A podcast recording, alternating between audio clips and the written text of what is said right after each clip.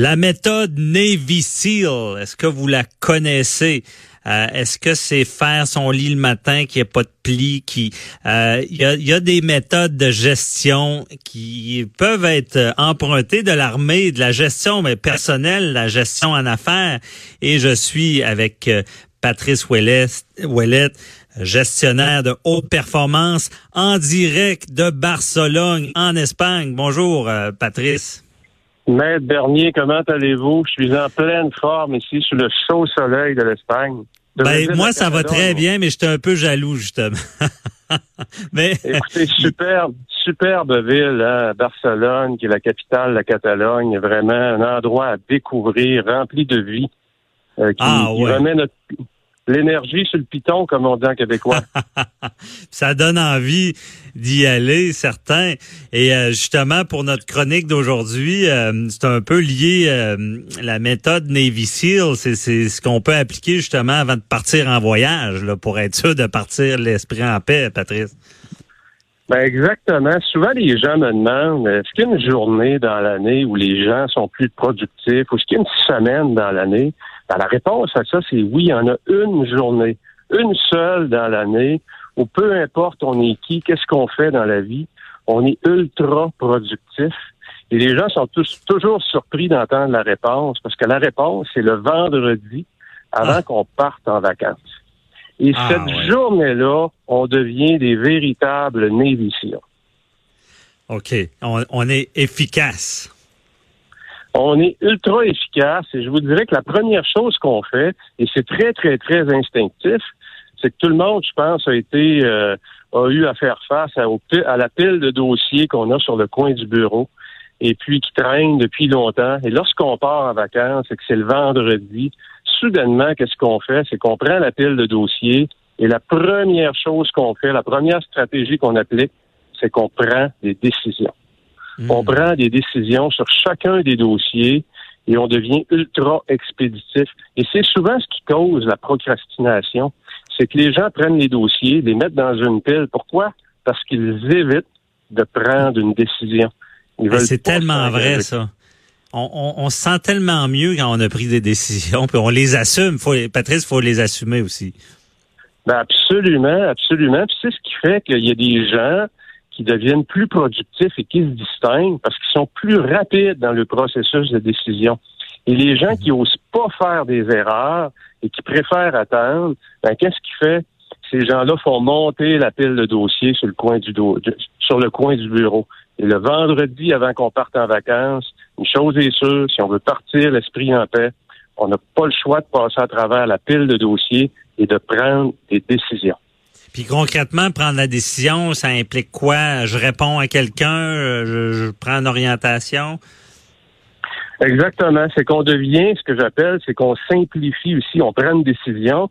Et simplifier, ça veut dire quoi? Qui est la deuxième stratégie c'est que si j'envoie un courriel, exemple, à quelqu'un, je vide ma boîte de courriel avant de partir, ben, je vais décider d'un qui doit être impliqué dans le dossier, mhm. quel est l'objectif que je vais atteindre, puis quel est le délai. Et c'est tellement simple, mais malheureusement, au quotidien, c'est des choses qu'on évite de faire parce qu'on ne veut pas prendre de décision.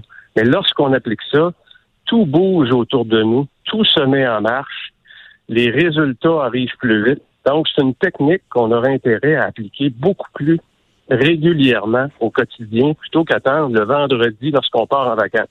Mais pourquoi on est comme ça? Pourquoi on laisse traîner on prend pas cette décision-là si on le fait bien quand on, a un délai? La peur, souvent, c'est la peur de prendre la mauvaise décision et souvent, les gens sont davantage paralysés par la peur de prendre une mauvaise décision que d'en prendre une et de vivre avec les résultats.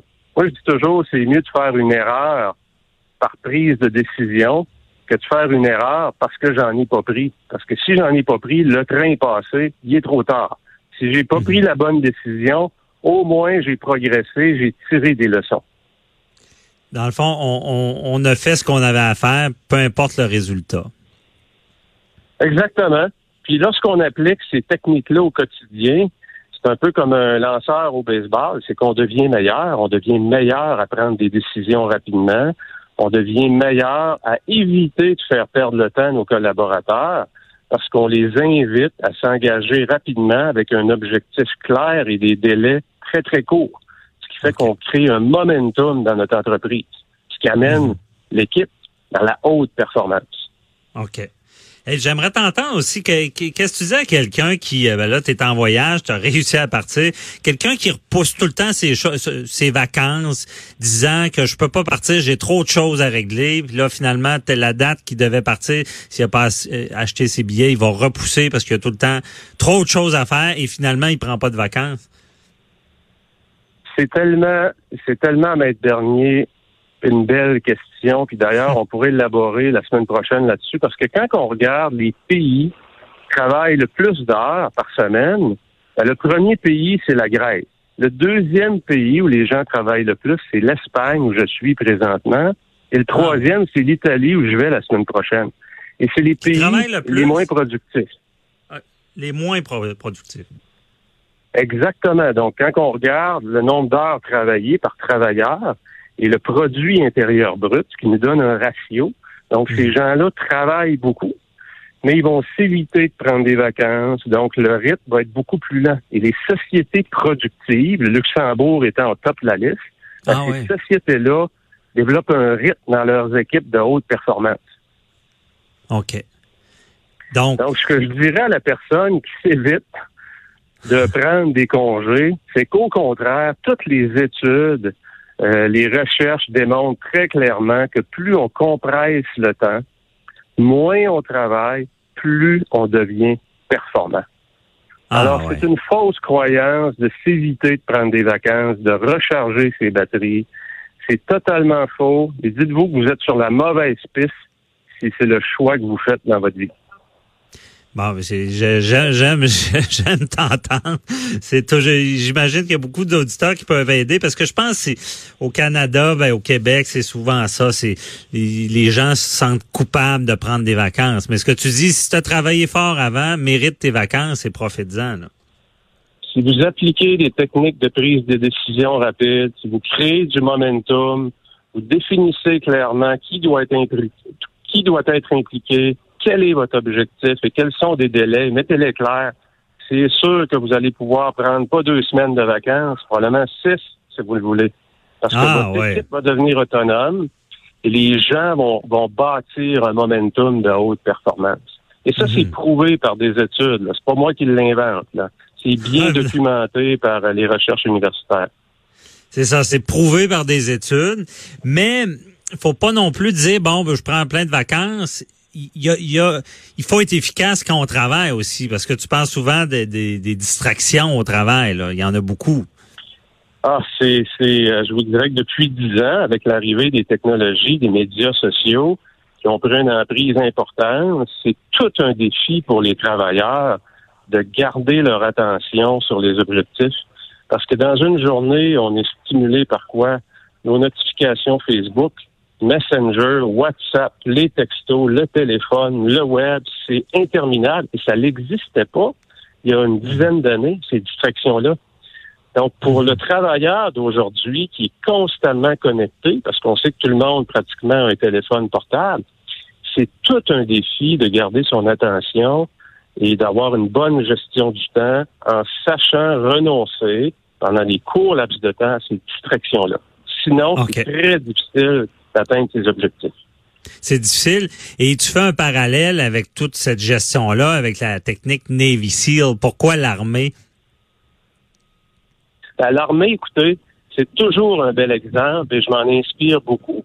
Pourquoi? Parce que les enjeux sont tellement élevés, on parle des vies humaines, mmh. qu'ils n'ont pas le choix d'être efficaces. C'est les vies humaines qui sont en jeu. Alors pourquoi qu'on s'inspire pas de leurs techniques qui sont prouvées pour les appliquer à notre quotidien, pourquoi qu'on détermine pas tout de suite les, c'est quoi les délais, c'est quoi l'objectif qui est clair? Je fais souvent, mais dernier, un petit test quand je rentre dans des meetings en entreprise. Je passe des petits post-it, des petits post-it jaunes, là, pour faire de publicité pour 3M. Puis je demande aux gens, en rentrant dans le meeting, de m'écrire individuellement quel est l'objectif du meeting? Et vous devriez voir ce qui est écrit. Il y, a, il y a 12 personnes dans la salle, il va y avoir 12 réponses différentes sur les post-it. Parce que ah les gens, généralement, ne savent pas quel objectif ils doivent accomplir pour le meeting. Ils savent une chose, ils doivent se présenter. Mhm. Et ça, pour moi, c'est de la perte de temps.